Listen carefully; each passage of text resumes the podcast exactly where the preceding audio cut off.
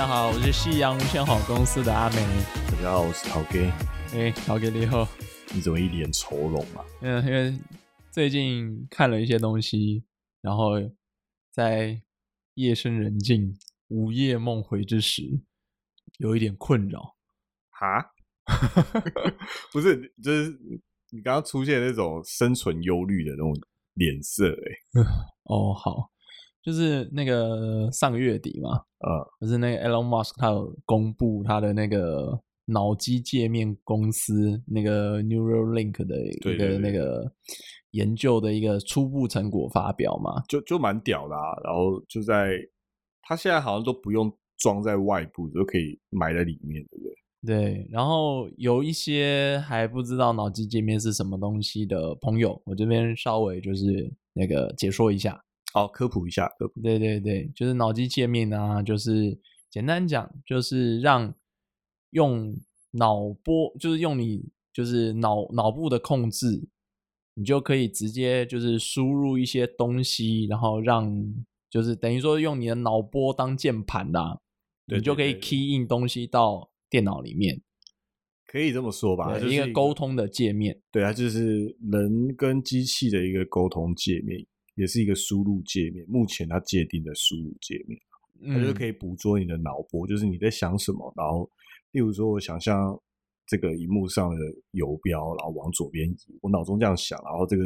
脑机界面这个装置捕捉到，然后游标就往左移了。对，然后，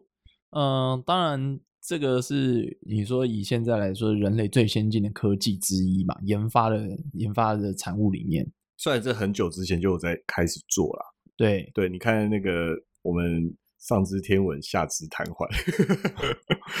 你看他，你看霍金也是用了很久类似的产品啊哈，对，然后呃，像古埃啊，他因为他很他就是除了就是在财经这方面，他钻研股市嘛，那当然他也是很注意这些科技股或者科技产业的动态，对对对，这算是一个很大的。产业动向，对他，他他稍微对这个东西就是做了一点点的的诠释啊。你说他个人的意见这样？对，因为他说哦，有了脑机界面，他其实说对对于贫富差距这边是可以再扩大，因为有钱人只要装了这个东西，只要这个东西做的够好的话，它可以让人就是快速学习，想要什么知识就可以啪一声就可以瞬间的放到脑袋里面，就像骇客任务那个样子。所以你为这件事情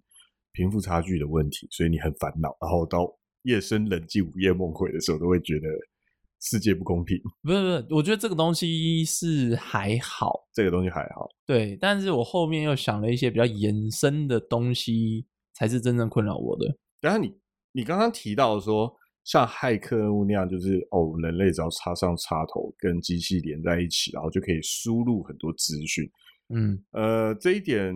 应该还很遥远啦。对啊，但是我觉得好像也不是不可能。我觉得，我说，我先说我真正困扰的点好了。好，你说，你说。对，因为你说贫富差距过大，那个可能是早期啦，因为这个东西可能一定是富人会先拥有的，哎，的玩具，或者是说可以享受的福利。对啊，哎，对。但我，呃。我觉得有点，我觉得就可以把这个东西有点比拟，像是智慧型手机啊，智慧型手机，对，就是好。我们现在手上拿的都是所谓的消费型产品，是对。那以脑机界面来说，好，可能这么厉害的脑机界面，哦，你说就是放在脑袋里面，想要 key in 什么东西，想要学习什么知识，或者是帮助我们完成很很厉害的工作，瞬间完成很多工作。对，操控很多东西，你只要用想的就办得到。对，这个东西一定未来会有所谓的消费型产品，然后放在我们这些平民中下阶层的身上。哦，就是消费普及啊，消费等级、平民等平民化的产品啦，可以理解。对，但是，嗯，好，我们现在用的，我就想到了我们现在用的智慧型手机，嗯，然后再搭配我们现在可能每天都在用的。呃，比如说像 Google 啊，是 Facebook 这些产品，嗯，对，因为你说像 Facebook 跟 Google 这些产品，我们用是算是免费的嘛？我们并没有付钱给这些公司。对，没错，基本上你在里面如果没有特别购买它的代币啊，之类的，应该就是免费的。对，可是它相对来说，我们其实付出的成本是我们的个人资料，对，行为资料，对他们，他们透过分析我们每一天呃搜寻什么东西，呃关注什么样的事物，喜欢什么样的事物，分析出我们每一个人的行为特征，然后根据这些行为特征，呃投放我们广告，或者是尽可能投放我们推测出我们喜欢的内容。然后让我们设法把我们的注意力都集中留在这上面，然后你就会用更久的 Facebook、IG、Google，然后他们就可以赚更多钱。是没错，他们的逻辑上是这样子。对，那好，智慧型手机来说，好，当然已经有些人可以注意到这一点，其实它对我们的生活有影响。哦，就就以我来说啦，我是一个真的常常花手机的人，我是一个手机上瘾的人，我觉得我是啦。呃，我我都不会说我自己上瘾，我就觉得 这东西就跟我本来就应该要在一起啊。啊，OK，好，那有时候我会反省啊，因为我可能出去跟朋友吃饭啊，或者是去朋友家做客聊天的时候，好像进长他可能常常提醒我说：“哎，阿美，拜托，你都出来吃饭，你都来来我们家了，不能大家好好聊天吗？一定要这样科技冷漠吗？”哦，这一点我觉得真的是哎，对对，就是吃饭或。跟朋友一起 hang out 的时候，应该不要看手机，会比较正常吧？对，这是我自己要反省的一件事情。对，不过我后面我觉得比较严重一点，就是在于说脑机界面这个东西啊，嗯，像智慧型手机，我们就是不只是在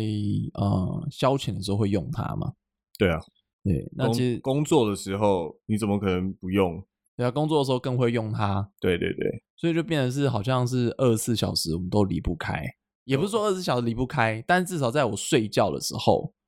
或者是我要去做一些可能户外运动啊，什么时候它是可以暂时脱离我一阵子的。我我是这样，我是自己睡觉的时候，因为它是闹，它是我的闹钟，所以。他睡觉的时候会放在我旁边，然后去运动的时候，因为要听音乐，你知道吗？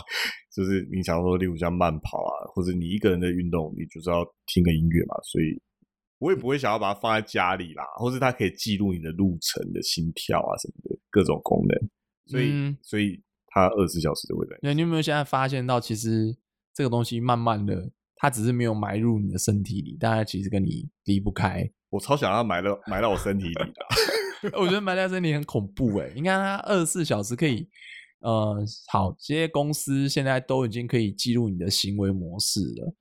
然后一旦它可以埋入你的身体之后，还可以掌握你的生理资讯，知道你什么时候会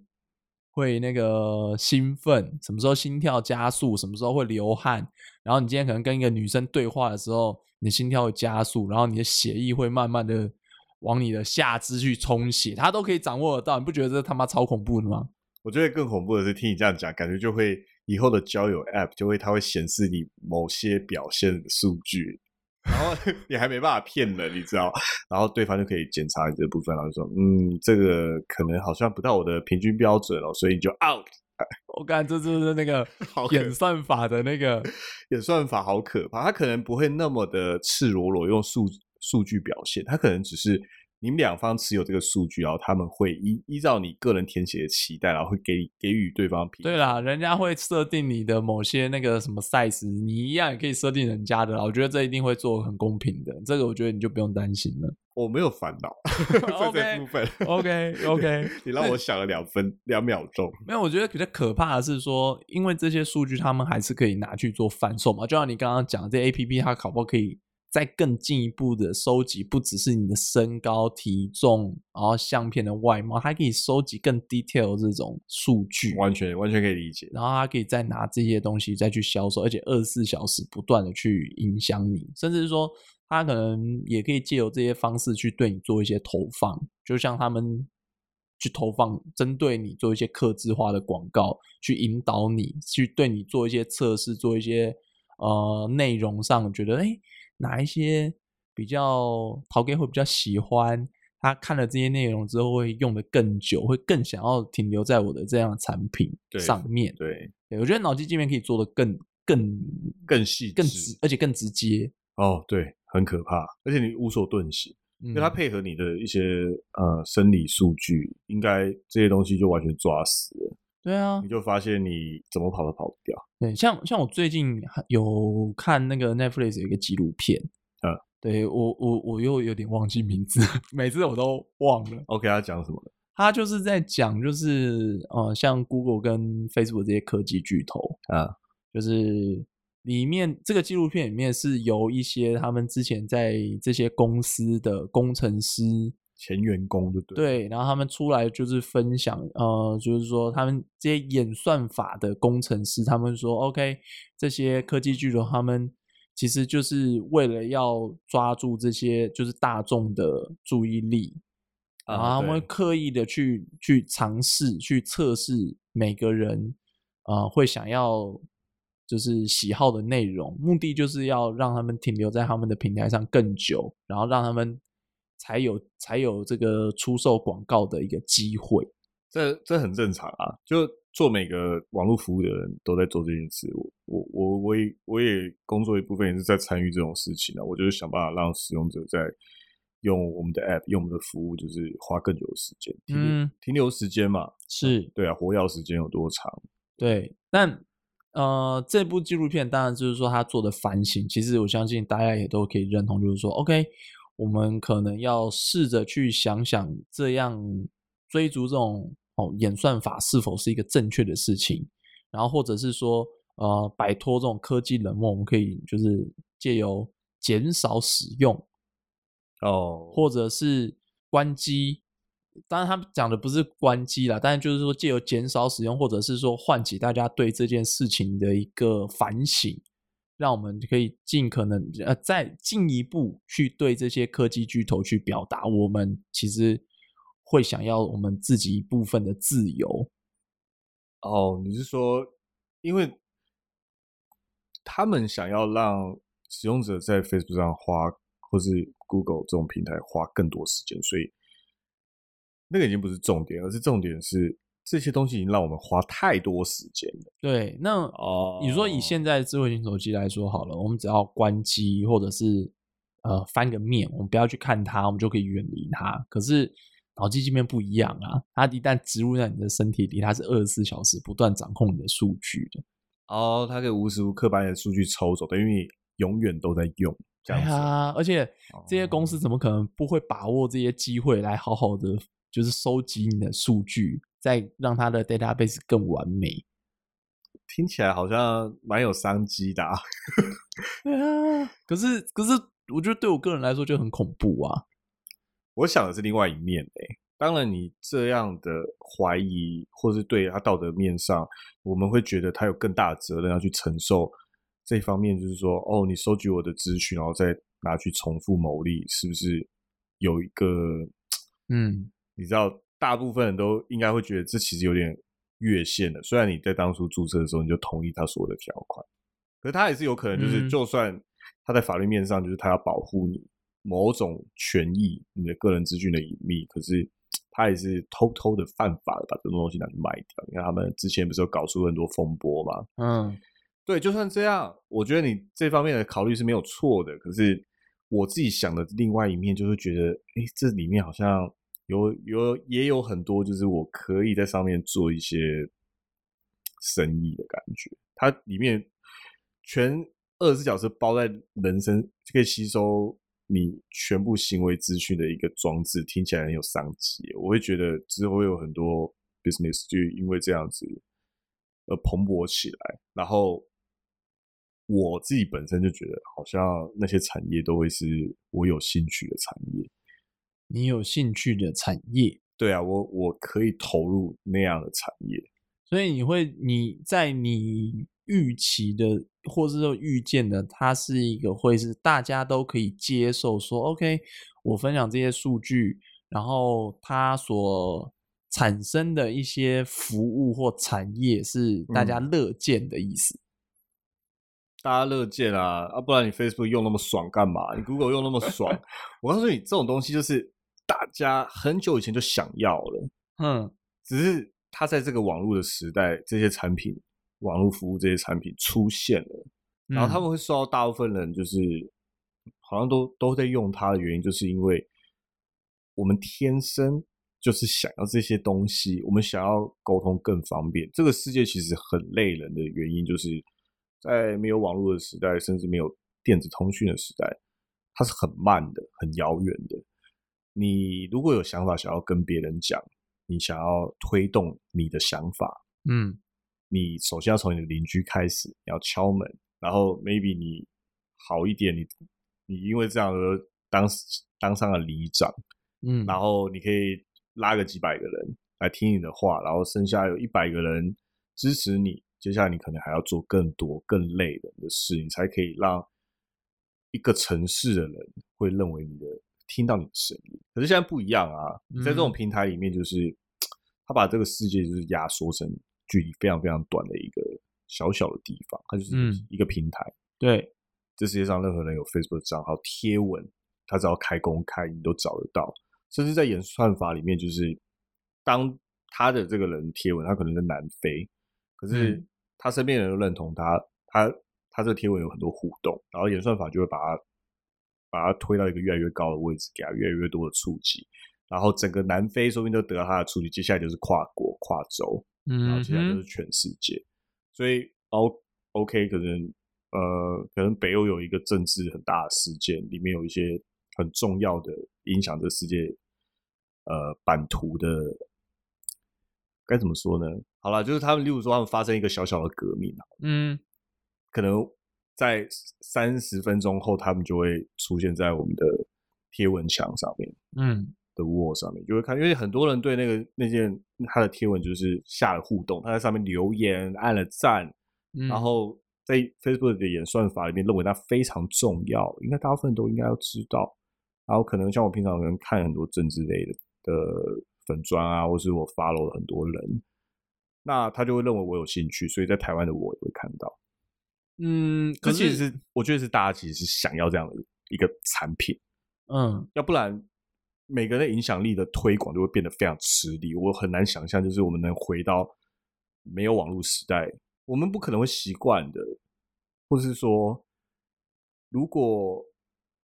你扣掉那些，就是这个平台就是从你身上拿到这些好处啊，我们交换的代价就是你的行为数据，扣掉这些以外，剩下的。这个本产品的本质，其实我们很喜欢，所以我觉得像脑机这种脑机界面这种东西，OK，它里面必然有很多正面性的价值。嗯，当然这些价值应该都会被商用，可是，一边赚钱，有人赚钱，可是你也可以投入，也可以得到好处。不管是使用这些相应而出来的服务的好处，你甚至也可以从里面赚钱啊。你是说，因为有了，嗯，可能因为有网络时代，有了串流媒体，然后大家以后就不用去光华买片片，只要上网看个那个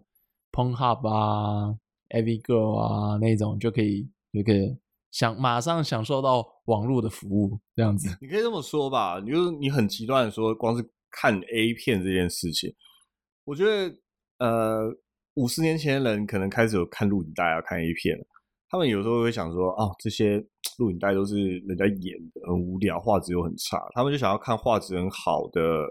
然后他又很想要看一些素人的东西，可是就没有啊，因为上面都是职业演员在演，然后素质又差到爆。可是现在现在就是哦，因为有网络，因为有很多这种色情平台的服务，所以大家都可以把自己拍的片贴到网络上，而且画质超好，所以你家的邻居或是隔两个州的。南非的为什么又讲到南非的？他又可以看你在卧室里面所有的活动，然后说不定你还赚到一点钱。要不然，对于这是一点诱因嘛？那平台提供你这些诱因，有些人就是为了赚钱来贴这种东西嘛。我们之前有讨论过 p o n h u b 赚钱，对，所以它同时满足了好多人的不同需求。嗯，对啊。唉，我在想，可能是因为好你呃。你也是学哲学嘛？啊，我也是学哲学嘛。我可能就是会不停的思考，就是这种，呃，一个人的，就是所谓的这样的价值，到底是不是能够这样子，就是是否换去拿我们这些个人的这些资讯去交换这些服务，是否是一个值得的事情？有时候我会想这件事情。呃，虽然我有点不懂，就是念哲学就是跟这个问题有什么关系？不是，就是呃，念不念哲学，你都可以对这个问题就是很有很有感受啦。不过我会比较想知道，就是说，OK，你烦恼的有一点点远啊，对，因为这个就像是你你常常在烦恼，就是哦，地球暖化对对人类会带来什么影响？哦，我们都知道地球暖化很糟糕，嗯，会对大家带来很严重的影响，所以我们也应该用行动去尽量缓和这件事，让这件事好转，对不对？对，对。可是那不代表你就要为这件事很烦恼啊。哦，改变这改变实际上发生的事，是行动比烦恼来的重要多了。因为你每天烦恼地球暖化的结果，它不会让地球暖化变好。可是你今天可能呃崇尚一个减碳的生活，它就可以让减让地球暖化可能会缓和一点。所以，所以我这边也是在就是说试着反省，在试着呼吁，就是说，哎，这些科技巨头能不能就是对啊？分析一个人利用人当做商品的时候，能够有一点人文的关怀，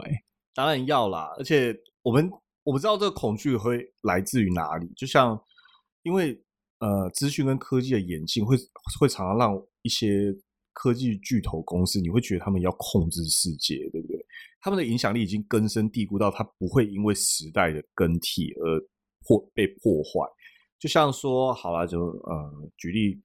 可能那种早期大家都还在盖铁路的时候，铁路公司都发大财嘛，对不对？就是到因为到处都是还没铺铁路的地方啊，对啊，所以拓荒，对，要拓荒。可是现在荒都拓了差不多了，大家还要连荒地都找不到了的的时候，可能铁路公司他们赚钱的途径就会来自于很传统，就是哦物哦物流的物流赚到了钱。就不会是那种盖铁路的那种爆发式的发财。嗯，那一个产业会因为一个时代，它会被清洗，以后就可能哦，现在很赚钱的的企业，可能一个世纪以后，它如果没有跟着升级，或是触及新的领域的话，可能就会倒掉。可是会现在会觉得说，诶，这些科技公司，它可能掌握的东西是关于一个人最原始的。秘密，嗯，你这些东西都摊在他面前的时候，他永远不会倒，因为他只要作为一个平台，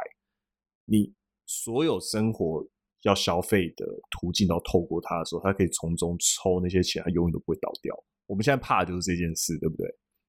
嗯，而且他掌握的东西，我觉得太多，有点太多了，而且会越来越多，越来越多。嗯，听起来是这样了，这的确是可能让我你。觉得特别可怕的地方，你这样想想，我好像也会觉得啊，你这样一讲，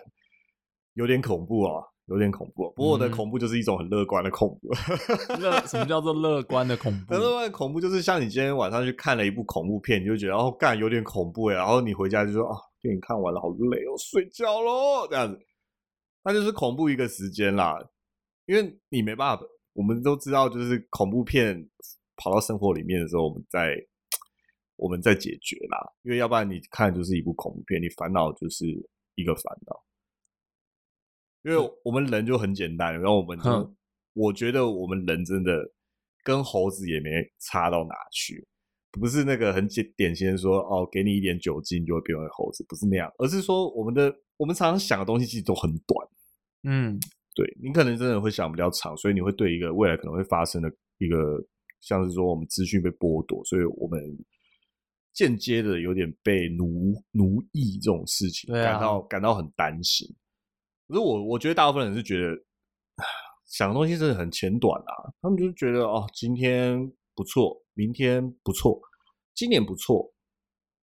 差不多了。我今天可以看得到彭浩的片，爽完了就爽了，我也没有需要想太多。对对对，其实就是这样，就是呃，脑机界面的问题肯定是会有。而且它的问题会常常都在于说，如果它真的太，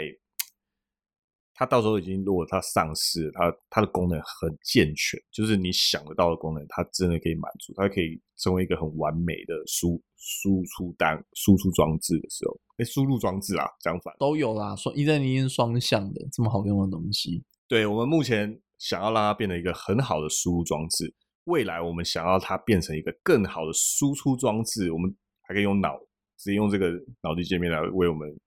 直接，就像你不用念书，你就可以瞬间把大学说教东西就念完，对不对？把它输到脑里就好。那是未来，所以我们在烦恼的是一个，它当未来这个东西变得功能性跟我们想象中的一模一样，嗯的时候，OK，那我们在烦恼它相应的道德问题，它其实会出来就是那些道德问题。可是我要讲回来的是，我们人跟猴子没什么差别，我们烦恼的东西最多到明年，我们明我们会觉得明年过得不错，其实我们就觉得我们生活就满意了，然后。因为脑机界面是未来的问题，所以未来应该也有未来的手段。你看，好乐观哦！现代问题用现代手段解决，未来问题一定有未来手段解决。而且我会这样想是：哦，脑机界面如果在未来，嗯，变得呃，就跟我们想象中的一样，那肯定那个时候的科技水准已经到达了一个我们很多人都可以。被劳动解放，从劳动中解放的那个状态，怎如何从劳动中解放？哦，拜托你，都已经是都已经是骇客任务的时代了，我们人还在种田哦，怎么可能呐？嗯，你不觉得就很很古？就是你像哦，骇客任务的那个电影里面的那个设定嘛，就是哦，世界都不知道毁掉几次啊，然后人类又躲在地心里面住啊，然后都用那些超大型的机械跟飞船。那你有看到他们在种田吗？我觉得是没有啦，用机器人在种啦，或是一般来说，就是脑机界面已经有那么厉害的科技力的时候，那其他的产其他的产业也不会闲着，他们也会有相应的技术提升。那我们人在劳动上的痛苦应该会减低，这个得到的是什么？就是生活水准的提高。我觉得人就是这么懒懒。又这么短视，生活水准的提高就会让很多人就会觉得没差，真的没差。因为享受到这些服务，所以可以无视这些，就是也可以觉得牺牲这些代价也没关系。我举一个例子好了，就是我们常常会，我们以前念历史的时候，常常会觉得希腊人很厉害，就是我就想说，哇，他们那么那么久以前，然后结果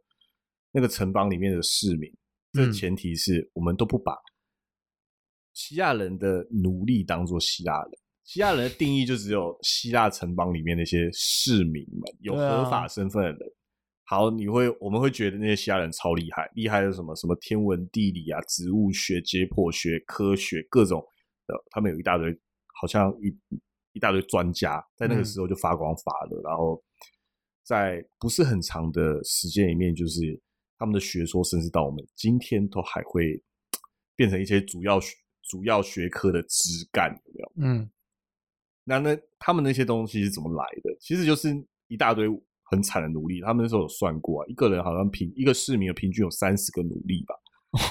感觉这个他们也太悬殊了一点。对对对，其实也很合理啊，因为他们过生活水准要够好，就是有的奴隶要种田啊，有的奴隶要帮他清那个家里的。那什么澡堂啊？如果如果说放到现代社会啊，大家就是呃每天那个拿到的那种低成本的食物，或者是那种廉价的三 C 产品，这个奴隶的比例好像也不会差太多。对，就是那些奴隶在未来我们想象中就是机器来取代。然后我们这么乐观，我只能这么乐观，不是说这么乐观啊，我是觉得这是一个很正常的方向。我觉得贫穷问题其实是。通常都是政治问题造成的。当时代进步了，时代演进啊，不能说进步，时代演进，然后政政治问题如果没有变得更好的话，没有变得更少的话，我会觉得有点奇怪。那代表我们根本没有在进步啊。所以我的想法是，嗯，未来的政治问题应该会变少，希望，然后在。处理贫穷，处理那种我们那种物理性上的痛苦，这些部分都会用机械来填补，你知道，把我们的生活水准往上抬。嗯，你不能不否认，就是很多饥荒问题都是政治问题吧？嗯，对，或是说，OK，我们的世界上很多人的苦难其实也都是来自于政治问题。然后物资跟人没办法正常的交流，没办法自由的交流。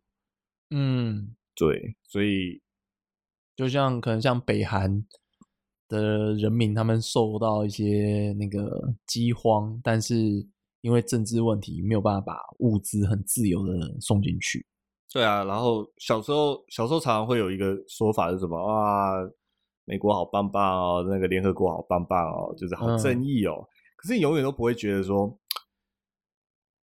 长大就会觉得北韩存在耶，Hello，那从来没有人去处理那北韩人民发生的那些痛苦问题，他们的生活水准非常之恶劣。嗯，联合国在哪里？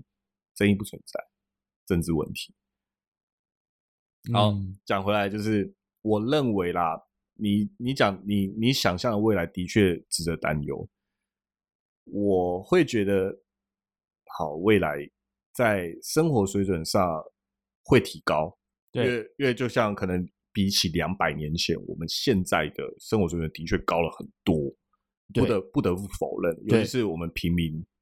来说。真的是高很多。你看，两百年前可能他们一天平均来吃一点一点不到两餐，一点一点五餐。嗯，然后我们现在就是三餐加宵夜，可能你还要节制，要不然你会变胖啊，或有健康问题。Oh my god，这真的差太多了。然后 很多东西就变成，我会说为什么鸡蛋？我们有水电，我们有药物。对，或者是说，为什么我会说机械会取代很多我们基础的那种痛苦劳动，就是那种很讨厌的那种我一定要去做的事情。我们不用再自己生活，对，然后那在那个时代都会变成很正常的，就是就像原始人为什么原始人住在山洞里，因为我们现在都住在房子，我们现在会觉得住房子是一种很基础的事，就跟呼吸一样，我们会认为没有住在房子里面的人，就是像英文那个单字。homeless，他讲的不只是一个没有家的人哦，他其实在暗喻的是你没有住在房子里。嗯，对。那房子对我们现代人来说，呃，如果说第一世界来说，普遍就是一个像空气一样般的存在。嗯，可是原始人不会这样想啊，原始人会觉得住在砖屋里面到底是傻小，他根本没想过。所以，我我觉得未来的劳动可能也会那时候人会觉得。这种东西就是机器在做的啊，为什么人要做啊？超莫名其妙的。如果还要从事一些很基础、很痛苦的重复性劳动，可能在那个时代就会相对的非常非常稀少。嗯，所以在那种情况下，未来可能也有一些这样的好事，或是像你讲的那种忧虑啊，你知道，那种你你对于未来那种像脑机。界面出来的这些问题，可能也会因为那时候普遍大部分人的生活水准相当高而去，他们觉得没有没有差。啊，对啊，没差。好了，听起来有点悲伤。我嗯，好啦，或许或许我的担忧是，人可能真的没有办法从科技之中就是解放出来吧。我们某方面都变成了科技的奴隶吧。这就是这可能我我自己对对人的一个觉得说，可能是一个小小悲哀的部分嘛。你说从科技中解放出来，意思是我们完全不需要任何的技术这样子？呃，应该说，我我的想法是说，OK，我可以想离开就离开，我想回来就回来。但你你的你，我觉得你你的论点是，我们会因为这样子而得到好处，得到了呃。生活品质的提升，嗯，但我也会觉得小悲哀是可能一人一辈子都离不开它，在未来日子啦。我的判断是在未来，如果网络通讯就跟呼吸一样，我们都可以随时活在虚，都有一个意识，可以在虚拟世界里面就是执行自己的人格的时候，呃，应该会。这这个网络活动或者说服务应该是会去中心化，因为这比较符合大家的需求，就是可能不会有一个很大的营运商会垄断全世界所有的网络服务。嗯，平台会被那个时候的人唾弃，因为大家也都会跟你一样，就是会在意那样的问题。嗯，是不是我所有的行为都被监控的，被拿去？另做他用，就是我们都不喜欢我们自己这部分的东西被拿走，我们要把它抓自己身上，所以我们就会很多去中心化的设计，嗯，然后到最后，那可能会是一个主流。我我希望是啦，嗯，我希望是啊。当然，那个世界会非常不一样。就像我们很难想象一个去中心政府去中心化的一个社会，因为当网络服务它就是你的生活的时候，我们很多时候就是可以脱离中央集权。嗯，你说这甚至是说不只是国家的去中心化，甚至是企业服务的去中心化。对，服务的去中心化。如果像人机界面，它很容易可以让人在一瞬，在很短的时间之内就可以打造自己的服务的时候。那去中心化就是一个很自然的事，我自己是希望这样。它当然还是有一些很交流的交流的中心，可是那也不过是随时可以替换个，或者会被抛弃，或者随时都可以被创造的。反正那些太执着于某一个集中的点都是无意义的。如果我我我是那个那些巨头，我当然会希望我永远不要下坠。嗯，可是嗯，就看。他们跟群众的角力到最后会到什么程度吧？就是你不能期待，就是我们我们一般人永远都是羊啊，嗯，羊疯起来也是很恐怖的，对啊，好吧，这个哎，未来日子真的很难讲。我只是希望就是担心归担心，可是偶尔还是要乐观一下，就然后再把它就是再把它平均，你就会觉得好很多。好，嗯。好，今天看起来差不多也是差不多到此为止。对啊，乐观的陶哥跟担忧的阿美。对啊，今天就让就让你晚上选择哪一边，抱着怎么样情绪睡觉？希望你选我这边了，好不好？我我不是我是不希望大家能够，我是不希望大家抱着担忧睡睡前那个入眠啦。嗯，好好，那就下周一再跟大家那个相会。夕阳无限好公司，我是阿美，我是陶 K，好，大家晚安，晚安啦，拜拜拜拜拜。